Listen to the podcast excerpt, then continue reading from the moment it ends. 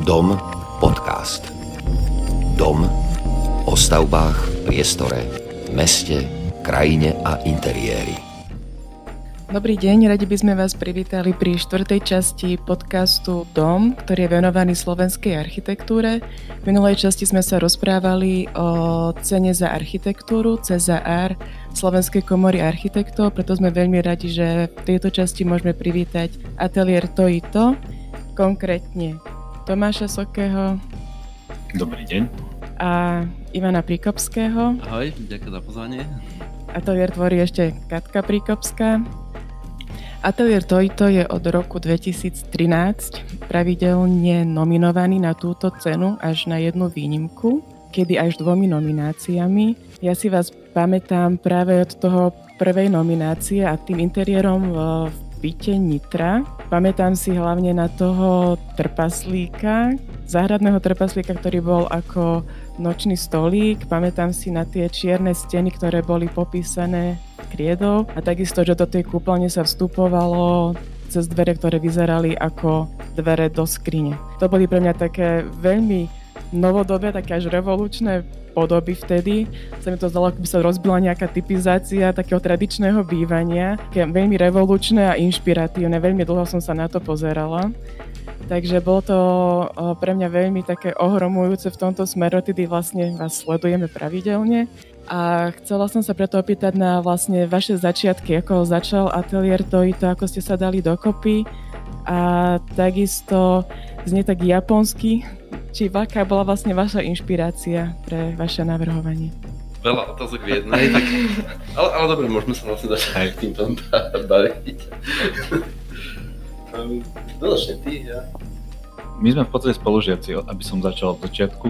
My sme spolužiaci z fakulty architektúry, dokonca z jedného krúžku, čiže poznáme sa už od roku asi 2000, keď sme začali vlastne na škole spolu pôsobiť e, ako študenti. V ranných fázach sme vlastne nejakým spôsobom začali robiť nejaké ateliéry spolu aj spolu s Janom Perneckým ešte počas školy a to sa vyvinulo do nejakej spolupráce, ktorá sa cca v roku 2010 dostalo do toho, že sme si povedali, že si spravíme akoby vlastný ateliér aj spolu s Katkou. Skratke. Istý čo sme boli aj kolegovia vlastne v ano. ateliéri, v inom ateliéri, v GFI priamo. Čiže tá genéza je pomerne už dlhá, v podstate sa poznáme 20 rokov. A... Fakt. No.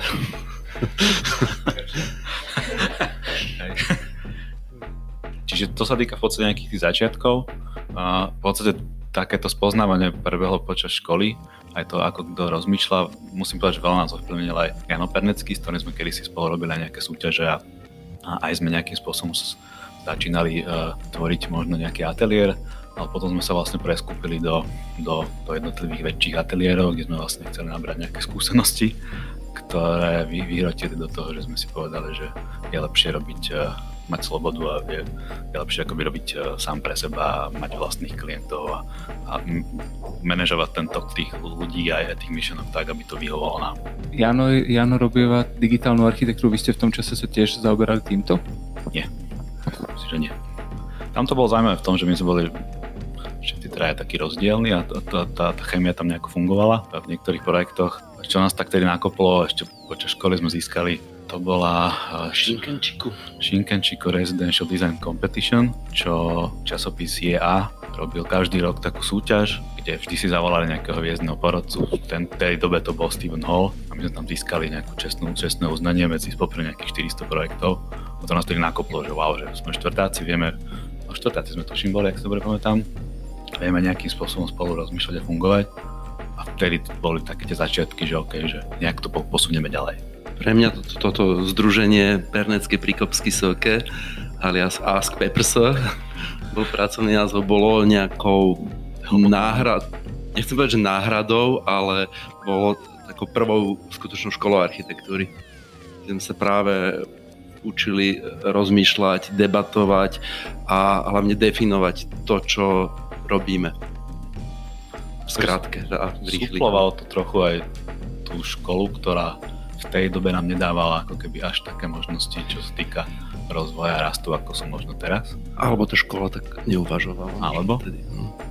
A práve to, s kým ste sa stretli a ako, akej partie, tak to formovalo jednotlivé aj myslenie a tak ďalej. Toto je taká odpoveď, ktorú tu často dostávame. Paradoxne, uh, viackrát sme boli prizvaní na vedenie ateliérov v škole a pre nás to na jednej strane bola čest, ale veľká výzva ako vrátiť v škole to, čo sme my nemali. Pre nás to bolo niečo, nechcem že úžasné, nie úžasné.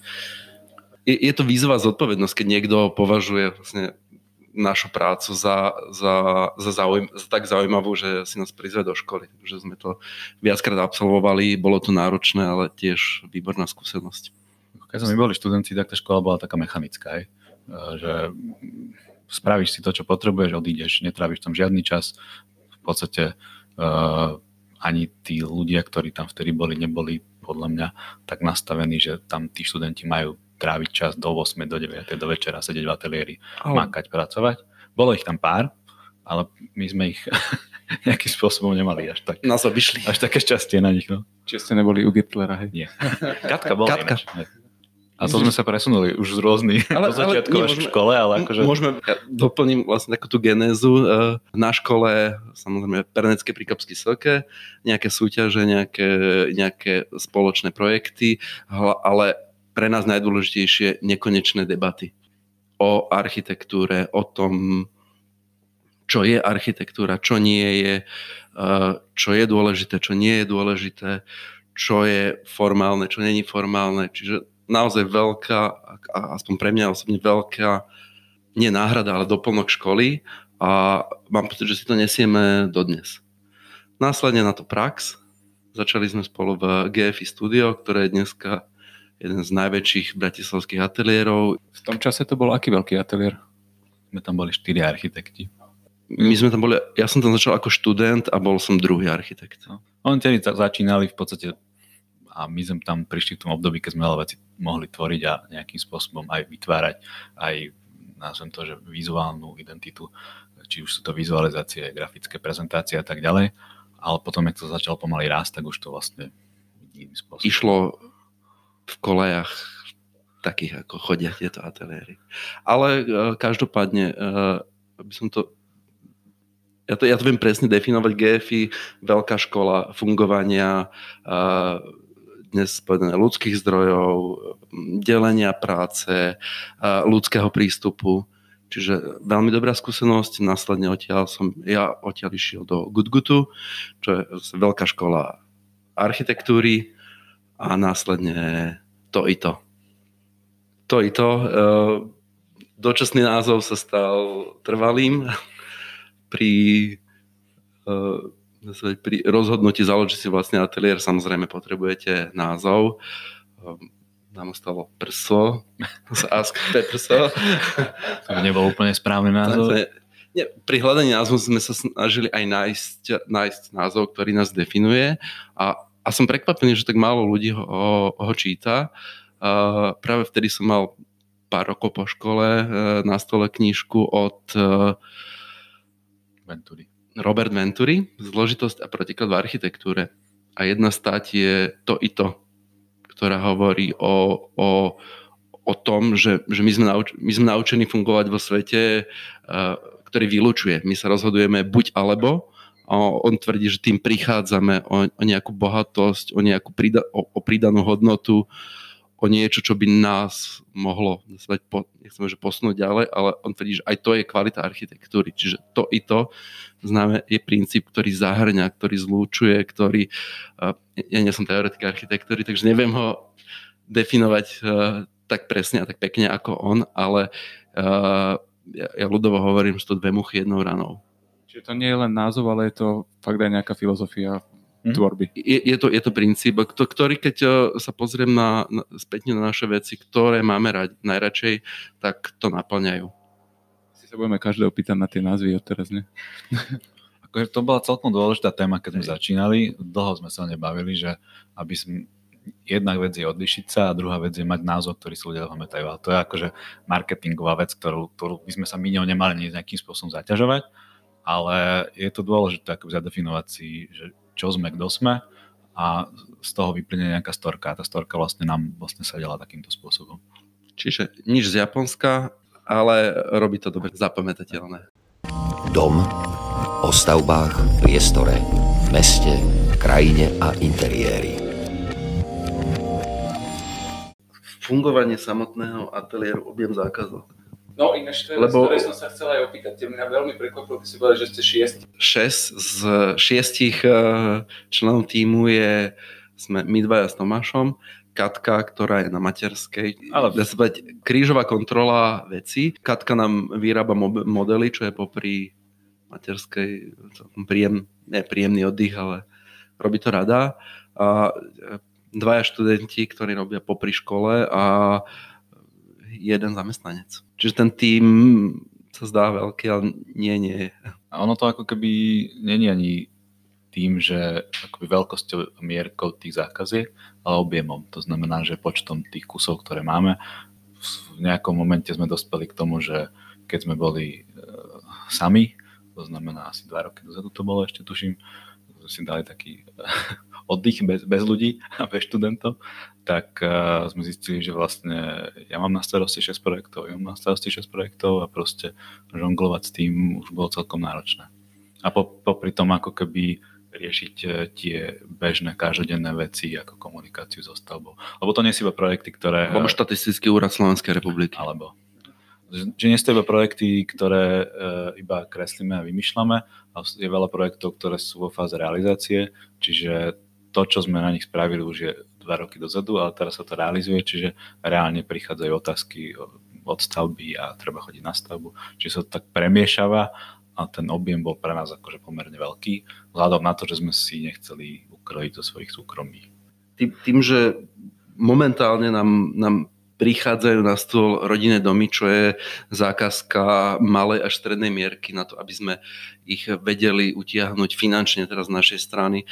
Tých, tých, tých zákazok je, musia byť v nejakom počte a musia byť robené v nejakom čase. To znamená, že my teraz robíme veľa malých stredných zákazok a to, to si vyžaduje nejakú koordináciu a nejakú rýchlosť rozhodovania. Máme to tak vymyslené, že to proste musí fungovať v nejakých časoch, v nejakých termínoch. Ta, ten časový, akoby, ja to nazývam, že nie je to management, alebo ten timing k tomu projektu je, je asi najdôležitejšia vec.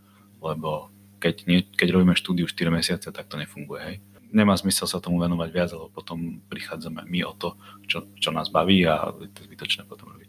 Vás musí dosť veľa klientov aj osloviť tým pádom. Jedna vec sú publikácie, jedna vec je tá značka, ktorá už nejakým spôsobom funguje v tej časti ľudí, ktorí za nami chodia. A, a druhá vec je tá služba. Aj keď je niekto spokojný, bez ohľadu na to, či nás videl v časopise, tak nás odporúči ďalej, lebo proste dostáva ten balíček tých vecí, ktoré vlastne nie je iba štúdia, ale tých ďalších 500 vecí okolo toho. A veľa ľudí to ocenuje v súčasnej dobe, lebo sú stratení či už v legislatíve, proste v schvalovacích procesoch, v, v, pri realizácii stavby už nehovoriac. Čiže je ako keby nutné to robiť naplno a potom to Tak. funguje. No.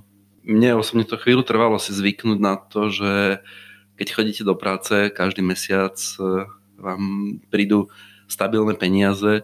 Pri založení ateliéru um, sme mali prácu na mesiac, na dva. No.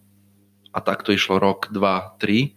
A e, to, to očakávanie, že, že, že bude viacej peniazy sa, sa mne osobne v hlave zmenilo na to, že aha, máme prácu na pol roka, na tri štvrte.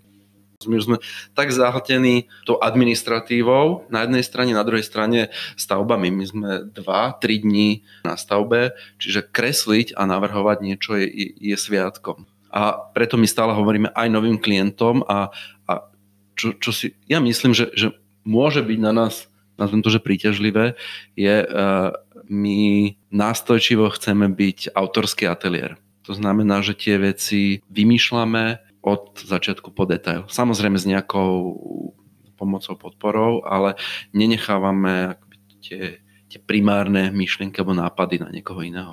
A môžeme ešte o to nitre povedať. No, jasné. Byť v Nitre, to je jedna z našich prvých prvých zákazok a e, nebude to prekvapením, že tak ako veľa tedy mladých architektov je to zákazka do rodiny, čiže je to Katkina sestra. Škoda, že to nie je Katarína, lebo ona primárne ona riešila kompletne ten celý byt. Napriek ako hovoríš, že, že bolo tam veľa takých m, zaujímavých prvkov alebo, alebo invenčných, tak keď sa, pozriem na to spätne a to, čo sme tam všetko museli vyriešiť, tak osobne skôr pokladám za nevyhnutné. Spanie, keď máme jednoizbový byt, tak uh, rozhodujeme sa, či máme uh, rozťahovací gauč, na ktorom spím, čo asi nie je veľmi fajn. Uh, druhá možnosť je postel niekde v kúte, čo asi tiež není, není ideálne, tak sme sa rozhodli pre postel v Nike, ktorá je plnohodnotná aj vizuálne, keď ju udržiavate v nejakom poriadku, je plnohodnotnou súčasťou obývačky. Keď sa tak uvedomím, ten, ten byt dostal cenu za interiér, ale celé, celé to riešenie je vlastne je len, len tá drevená krabička, tá pregleková krabička vzadu. Čiže skôr, skôr je to naozaj nejaká, nejaká technická, technicko-priestorová odpoveď na to, ako fungovať v malom byte my sme vždy chápali skôr ako architektúru a teraz si ho ty akoby nejakým spôsobom preštela skôr cez ten interiér alebo cez tie detaily, čo je celkom zaujímavé. pre, pre nás no, v našom chápaní je ten byť skôr akoby takouto architektúrou, že má tam tendenciu mať nejaký detail alebo proste veci, ktoré sú navyše. A to ma teraz zaujímalo, zaujímalo že si to vlastne prečítala cez tie akoby interiérové detaily. Mňa pritom hneď napadli dve ďalšie veci. Vy ste spomínali vlastne Katarínu, že toto je ako keby jej práca. Keď sa pozriem na vaše práce, viem prečítať, ktoré veci sú jedného alebo druhého. Je tam, je tam nejaký rozdiel, alebo to robíte spolu, alebo ako to? Zas, mi sa dá, že áno. Ja si myslím, že nie. Nie, mi sa dá, že áno. Ja, ja mám taký pocit. Ehm, to, to fungovanie je asi je, je to, je to poviem, že taká že bežná tímová práca na začiatku sa stretneme v ateliéri. to je dôležité. Funguje to tak, že na začiatku sa o, o, o, o, tej, o tej zákazke, o, o nejakom riešení bavíme a postupne ho preberá vlastne jeden člen, aby to malo nejakú efektivitu. Čiže, čiže či to je čitateľ, to, ja, ja to neviem posúdiť. Tie koncepty vznikajú, vznikajú spolu a už potom od tej fázy, keď sa to posúva do štúdie a ďalej, tak už to vlastne preberá jeden človek. A paradoxne niekedy sa stane, že ja sa s tým klientom aj nestretnem, ktorého má na starosti Ivan, lebo sa to prezentuje vlastne spoločne, ale už potom vlastne tá, ten finish, to, tie dva roky na stavbe, tak to už proste rieši jeden z nás a ten vzťah s tým klientom potom vzniká bližší vždy ako keby s tým konkrétnym architektom od nás, ktorý to rieši. Čiže je to také, že tento model sa nám osvedčil zatiaľ. Jednak kvôli objemu práce a aj, aj ako keby bolo dôležité nejakým spôsobom začať vždy spolu a, a to už do akej fázy sa to posúva ďalej, tak už tá, tá dôvera medzi nami funguje tak, že, že už to nemusím kontrolovať, či už Ivan alebo, alebo, alebo, alebo ja, lebo vlastne ten zámer tam je jasný od začiatku. Ale krížová kontrola funguje stále. To sa chcel spýtať, že vlastne viete sa ako keby spolahnúť na prácu toho druhého, ale na konci asi sa tiež ešte samozrejme, že sa denne vidíte v no, a tak ďalej, ale nie je to teda tak, že tá práca odíde ako keby k jednému, ale je to stále spolu. Hm, bavíme sa o detailoch spolu, keď sú problémy a, a keď, keď sa riešia nejaké veci, tie vznikajú stále spolu, ale akoby um, tá reálna fyzická denná práca, mailovanie, komunikácia, stretávanie sa na stave, to už máš na starosti jeden človek. Teraz sú súčasťou ateliéru aj nejakí ďalší kolegovia, alebo ste takto v trojici? Momentálne sme šiesti, čiže okrem nás troch sú ešte dvaja študenti a jedna absolventka u nás, čiže sme ako traja. Zatiaľ na ten objem prác to postačuje. Mali sme obdobie, keď sme vedome boli iba traja a spravili sme si kľud a čisto. upratali stôl a, a bolo nám fajn, že sme boli vlastne rok sami a o, o to menej práce sme tým pádom vlastne vedeli zobrať, ale mali sme takú potrebu, že riešme si tie veci iba sami a ten autorský počín tam je od nás a všetky tie ostatné veci, ktoré vlastne sú okolo toho, sa dali nejakým spôsobom odbúrať. Takže vtedy to fungovalo celkom dobre, ale v nejakom momente to prišlo do fázy, že sme potrebovali ľudí, s ktorými spolupracujeme, lebo tie, tie objemy, ktoré prichádzajú malých vecí, aj veľkých, sa nedajú normálne zvládnuť s jedným človekom. Máme deti a niekedy aj no. nevládzeme. Ako my sme si v jednom momente povedali, že cez víkendy nepracujeme, a v týždni robíme tak do 5. do pol 6. Žiadne ponocovačky, žiadne proste extrémne stresy, lebo ničomu to neprispieva. Vždy asi dôležité tam nájsť tú pracovnú hygienu nejakú. No, na začiatku si pamätám, že sme fakt makali proste cez víkendy krížom, krážom po práci. Ešte človek prišiel domov, sa dal započítať, že robil do polnoci, ale to sa dá vydržať pár rokov a potom to človeka pohltí. Teraz od týchto ateliérových vecí, ešte ako ste spomínali ten interiér v Nitre a ten, tú vstavbu do neho, tak som si spomenul na tú dobu, keď ste sedeli na Račianskej vlastne predajni dizajnového nábytku, kde ste mali vlastne taký e, svoj vtipný vstavok, e, svoj, svoju kanceláriu. Ako to tam vtedy fungovalo, alebo čo to bola za spolupráca? A ako začínajúci ateliér sme hľadali samozrejme nejaký vlastný priestor, a z toho nám vyšla vlastne spolupráca s showroomom, ktorý predáva nábytok, e, dizajnový nábytok, tým pádom není zahltený nejakým množstvom klientov, nazvem to, že z ulice. Mali sme tam relatívne svoj pokoj, a obyvačky, jedálne a bolo tam viac rokovacích viac priestorov. rokovacích priestorov. To ste mohli aj ako aktívne využívať ano, potom? to bola taká to bola dohoda, že vlastne keď tam bola nejaká, nejaká zostava jedálenská, tak my sme používali ako rokovačku a tak ďalej. A tak ďalej. Čiže ono tých, ten priestor mal nejakých 25 m štvorcových, ale reálne ten, ktorý sme my používali, reálne sme mohli používať o mnoho viac, lebo vlastne tú rokovačku a tie vysunuté priestory boli tam. Čo bolo zaujímavé, to vždy hovorili, že to taký velín, lebo to vlastne priestor nad záchodmi a nad skladom. ale, ale samozrejme, o, treba sa posunúť vždy trošku ďalej a už sme našli vlastný priestor a s vlastnou hudbou.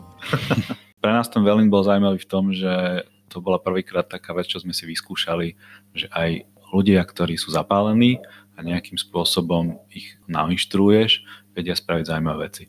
Lebo konkrétne tú preglekovú vec to nerobil stolár, to robil metesár. Čiže chlap, ktorému sme ukázali vykresliť jednoduché, povedal som, že ako to má spraviť, s motorovou pílou to tam zrezal. Výsledok bol taký podľa nás ako uspokojivý, ale tam akože čo sa nám páčilo na tom, že proste nemusí to byť vždy to, to krásne a čisté, a musí to byť drahé, musí to byť stolár a všetky tie veci okolo toho, ale presne, že sám, sám si to potom odfotil. Prvýkrát sa nám na tom smial, že čo odo mňa chcete nejaké skryté dvere proste, ktoré majú nejaké klavírové panty a tak ďalej. A nakoniec sa to posunulo ďalej, lebo zistil, že vlastne wow, že vyrobil kus zaujímavé roboty. Teda zaujímavé aj tie vaše materiály, ktoré naozaj používate v tej prirodzenej forme, že tehla je teda červená, drevo je prirodzené, betón je takisto sivý, teraz tie obkladačky sú také biele, štvorcové, úplne taká tá klasika. Takisto v jednom návrhu v tej jedálne kaša som videla, že vlastne aj sadrokartón je úplne v tej prirodzenej zelenej farbe odhalený tej svojej prirodzenosti. Takisto aj ten podhľad vyzeral tak, ako by bol polorozobratý, že to vyzeralo, ako by to bolo nedokončené. Tak je to pre mňa veľmi také zaujímavé, že aký je vlastne teda váš ten pohľad na tieto materiály, na takú tú skutočnú nahotu toho, tej prírodzenosti? Ja si myslím, že v rámci architektonickej bubliny, v ktorej žijeme, sú toto bežné konvenčné materiály. Čiže není to nič, čo by sme vymysleli alebo čo by bolo pre nás charakteristické. Často sa bavím práve o tom, že je to, bež, je to, je to prírodzený materiál, a nepripisujeme mu možno nejakú, nejakú vyššiu hodnotu, ale samozrejme prírodzenosť je dnes e, vzácna. Veľmi, veľmi vzácna. Ja posledné dva roky hovorím, že pre mňa je malým sviatkom stretnúť prírodzeného človeka. Nie je to, že prírodzený byt, dom a, a iné veci. Bez ohľadu na to, či je pekný, nepekný a tak ďalej. Teraz bavím sa, myslím o byte a dome. Sam, samozrejme, že, že, že je materiál a detail sú, sú v architektúre kľúčové a paradoxne aj uh, na, naše, veľa našich vecí je na prvý pohľad nedokončených alebo má hlúpy alebo, alebo, alebo až príliš hrubý detail a práve aj tá miera detailu je u nás uh, jedna z kľúčových tém. Ja osobne mám veľmi rád kvalitný a pekný detail, ale uh, veci alebo dielo pre mňa má vždy, ne, vždy postupnosť. Začíname od veľkej mierky, od, od hrubých detailov a postupne sa prepracovávame kvalitou k detailu a pre mňa to je aj tá, tá mierka je teraz neviem, či to poviem presne, meritkom kvality. Čiže keď preskočím niekde krok na e, tej väčšej mierke, už detail mi to nezachráni pre mňa. Čiže preto sa sústredíme skôr, alebo energiu a, a peniaze z toho projektu dávame na tie hrubšie kroky alebo väčšie mierky a keď sa to podarí dotiahnuť do detailu, výborne a keď nie, tak to skúšame vymyslieť tak, aby, aby to prežilo aj bez toho. Mne to len veľmi sympatické, pretože mnoho mladých ľudí, keď napríklad si majú rozhodnúť dať si drevenú podlahu, tak to tomu neprikladajú žiadnu váhu, alebo ako sa vám vlastne darí potom presvedčiť tých klientov? Veľmi ťažko. No. A to, to je téma napríklad drevených okien alebo rôznych iných materiálov, ktoré sú prirodzené také, aké majú byť.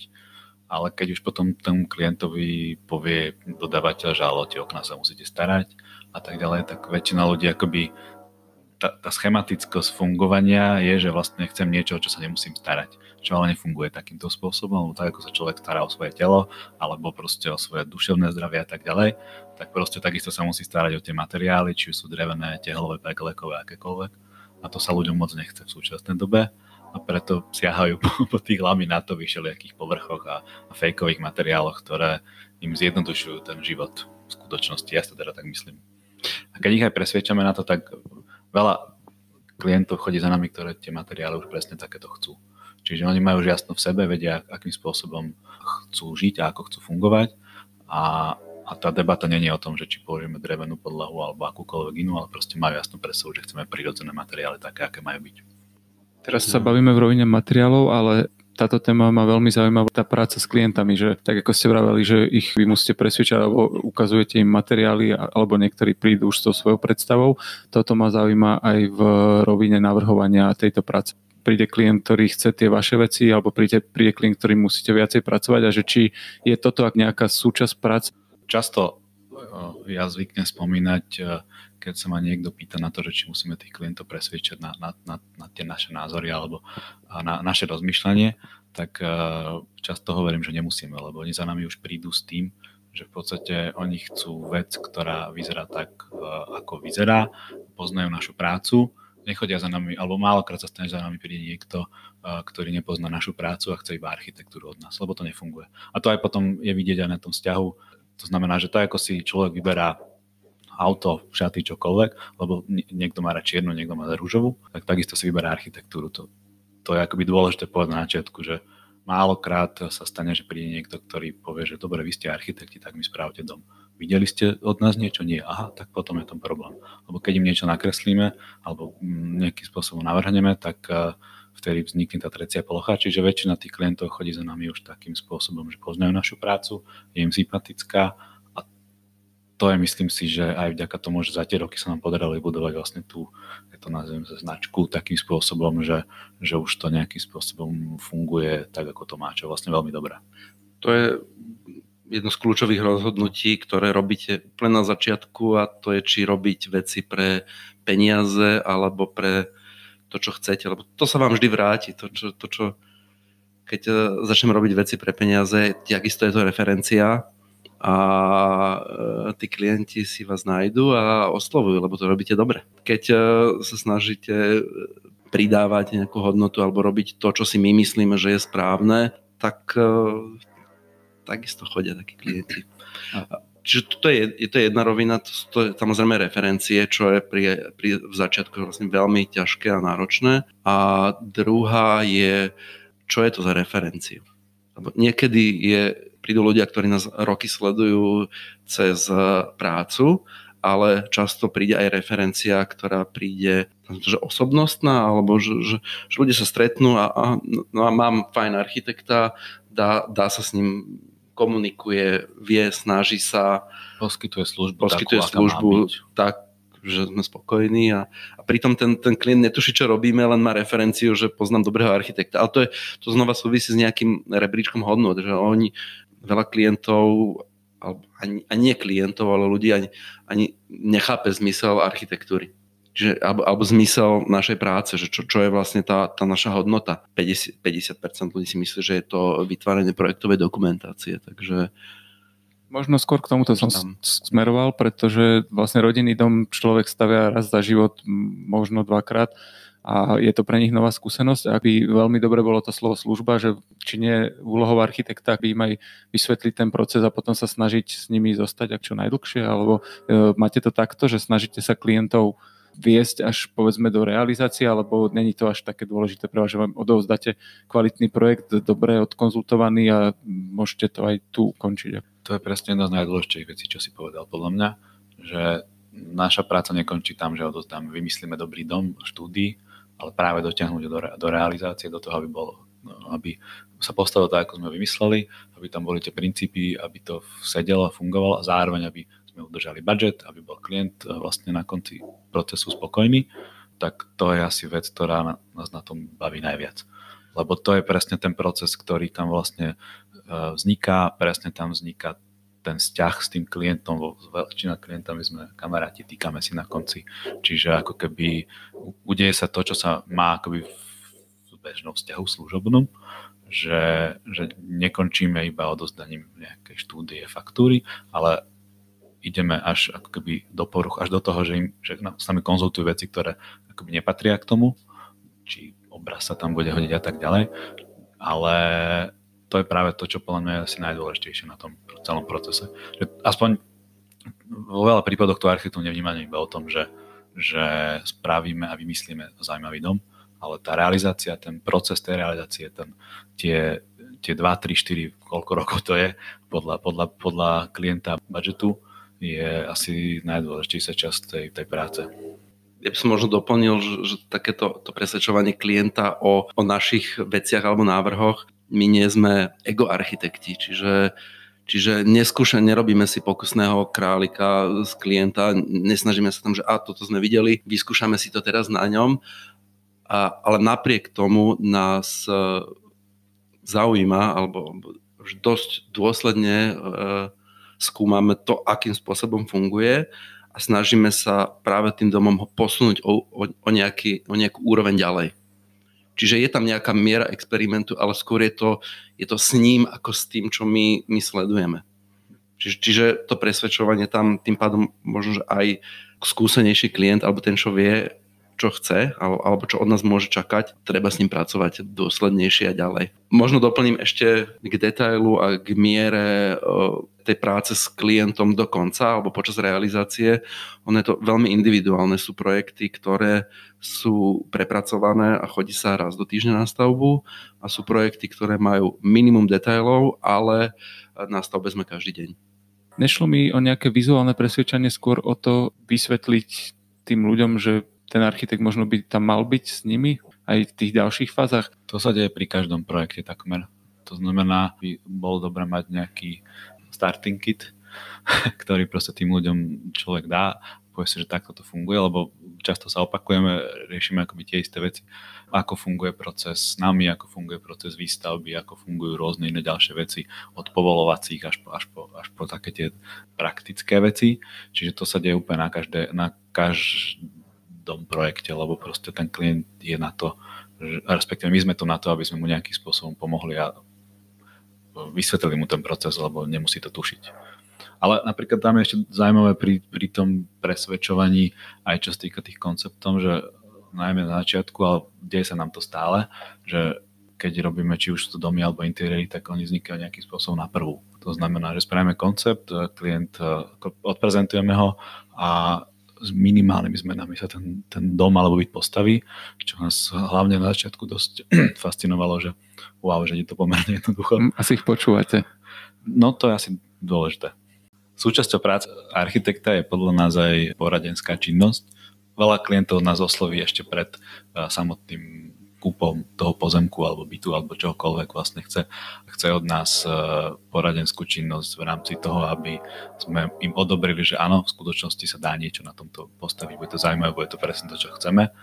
Párkrát sa nám stane, že ich o to aj odhovoríme, práve teraz máme taký e, raritný prípad. Máme dom s vydaným stavebným povolením. Veľmi sme sa na ňo tešili a keď sme sa prišli nedávno pozrieť na pozemok, tak našou službou alebo až povinnosťou si povedali je uh, oznámiť klientom alebo dať im radu nestavať ten dom. Tam tej, vznikla, v tej lokalite. V tej lokalite. Tam vznikla situácia, on, oni sú dom na konci ulici a celá ulica je, je, je zničená vlastne zástavbou. Veľmi, veľmi nevkusných uh, bungalovov bez uh, vôbec nejakej možnosti v budúcnosti tam dať aspoň jeden strom na ulicu.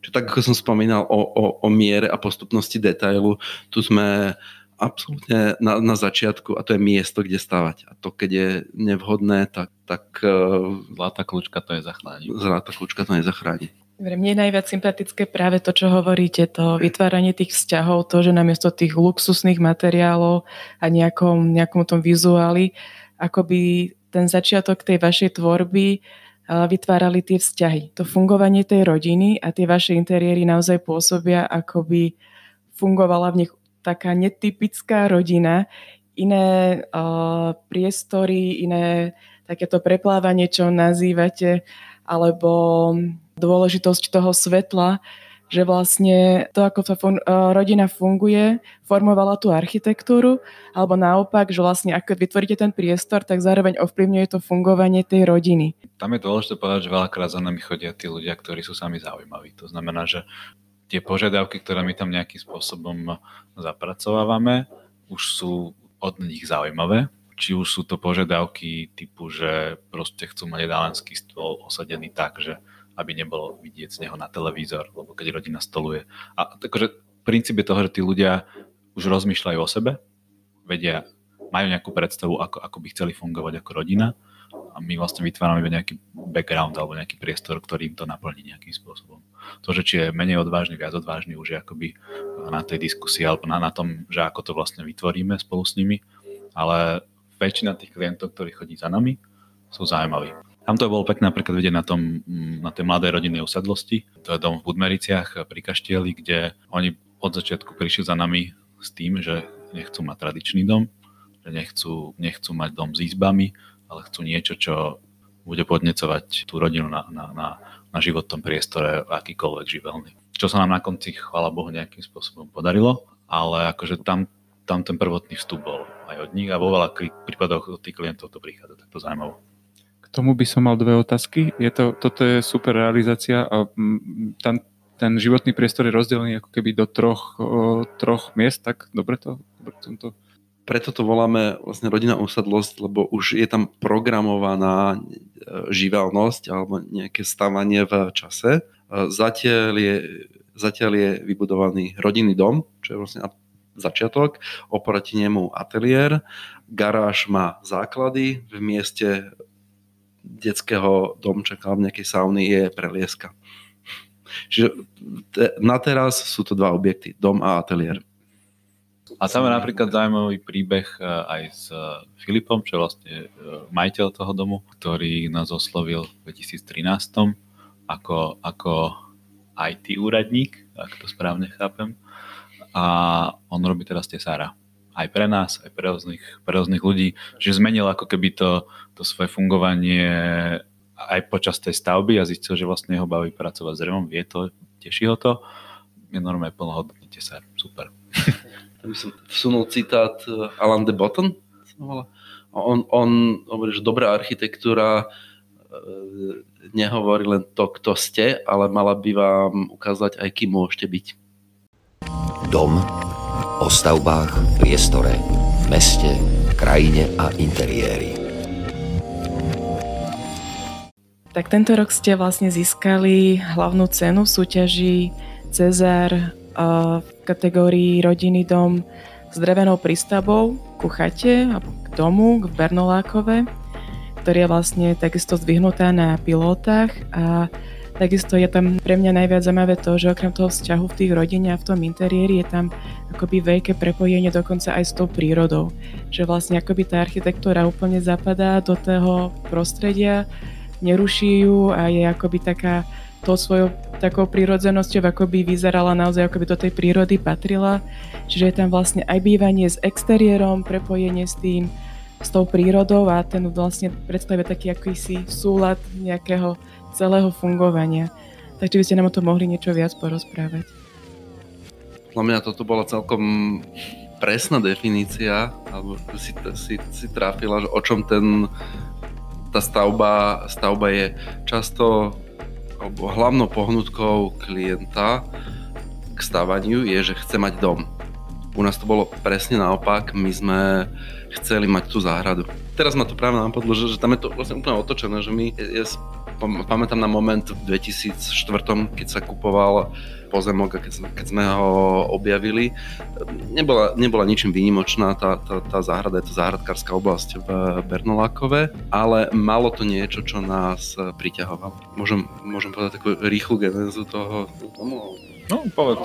Akože tá geneza toho domu je podľa mňa super dôležitá, lebo lebo veľa ľudí to tiež vníma iba cez fotky.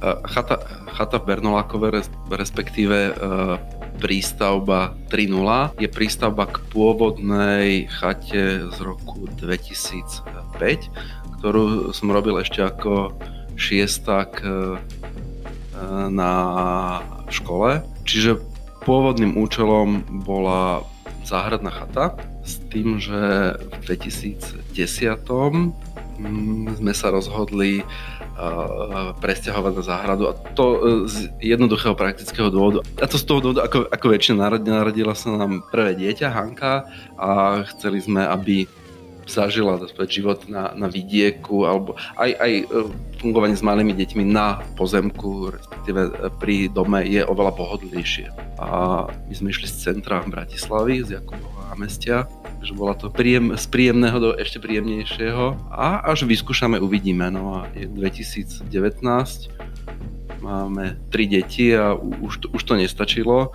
A hľadali sme riešenie, ktoré by sme zvládli tak, aby sme nemuseli uh, riešiť uh, hypoték, vlastne pôžičky alebo, alebo riešiť v zásade financie Hľadali sme riešenie, ktoré by nás nezavezovalo, čiže stále to berieme ako niečo, čo sa nám tu a teraz páči. A keď sa zmení stav alebo rozhodneme sa posunúť ďalej, tak nebude to, to dá povedať, je to taký vzťah bez záväzkov čo keď už zoberiem na, na vzťah po nejakej citovej rovine, tak to už sa povedať nedá. I to, to, to, to miesto máme radi. Späť eh, k samotnej stavbe, že potrebovali sme vyriešiť dve veci. Prvé je základný obytný priestor pre deti. Druhé je, na záhrade sa dá fungovať eh, v nejakom počasí a pri nejakých teplotách, keď máte prekrytú terasu, je to oveľa pohodnejšie a predlžuje to samotný čas styku s záhradou. Potom začalo dlhé vymýšľanie po večeroch. Tá jednoduchá krabička na slopoch vznikala dva roky. Je to nejaká 5. 7. varianta, ktorú sme pokladali za realizovateľnú. Riešenie je pomerne pomerne jednoduché. E, nezávislá hmota z toho dôvodu, aby sme sa nemuseli stiahovať. V prípade, ak bude treba opraviť, e, vymeniť e, pôvodný dom, vieme to realizovať bez toho, aby sme zasiahli do prístavby. Čiže nezávislá hmota vo vzduchu. Zahrada má myslím, že 12,5 metra šírky, čiže akékoľvek stavanie na zemi nám ju rozbíjalo vlastne na dve časti že dvihnutie do vzduchu nám paradoxne stavba nám lepšie prepojila záhradu a to vďaka terase, ktorá tam vznikla. To i to. Bude aj 4.0? Máme zo pár nápadov a veľmi sa na ne tešíme, ale to vidíme. Samostatný objekt, sauna. Na konci sa pýtame na plány do budúcna, čiže sauna. veľmi pekne ďakujem za návštevu Rozprávali sme sa nakoniec o iných veciach, než sme si mysleli, ale o to zaujímavejšie bolo to super. Ďaká. A my ďakujeme za pozvanie, dúfam, že nám bolo trochu rozumieť. Ďakujeme pekne. Ďakujeme.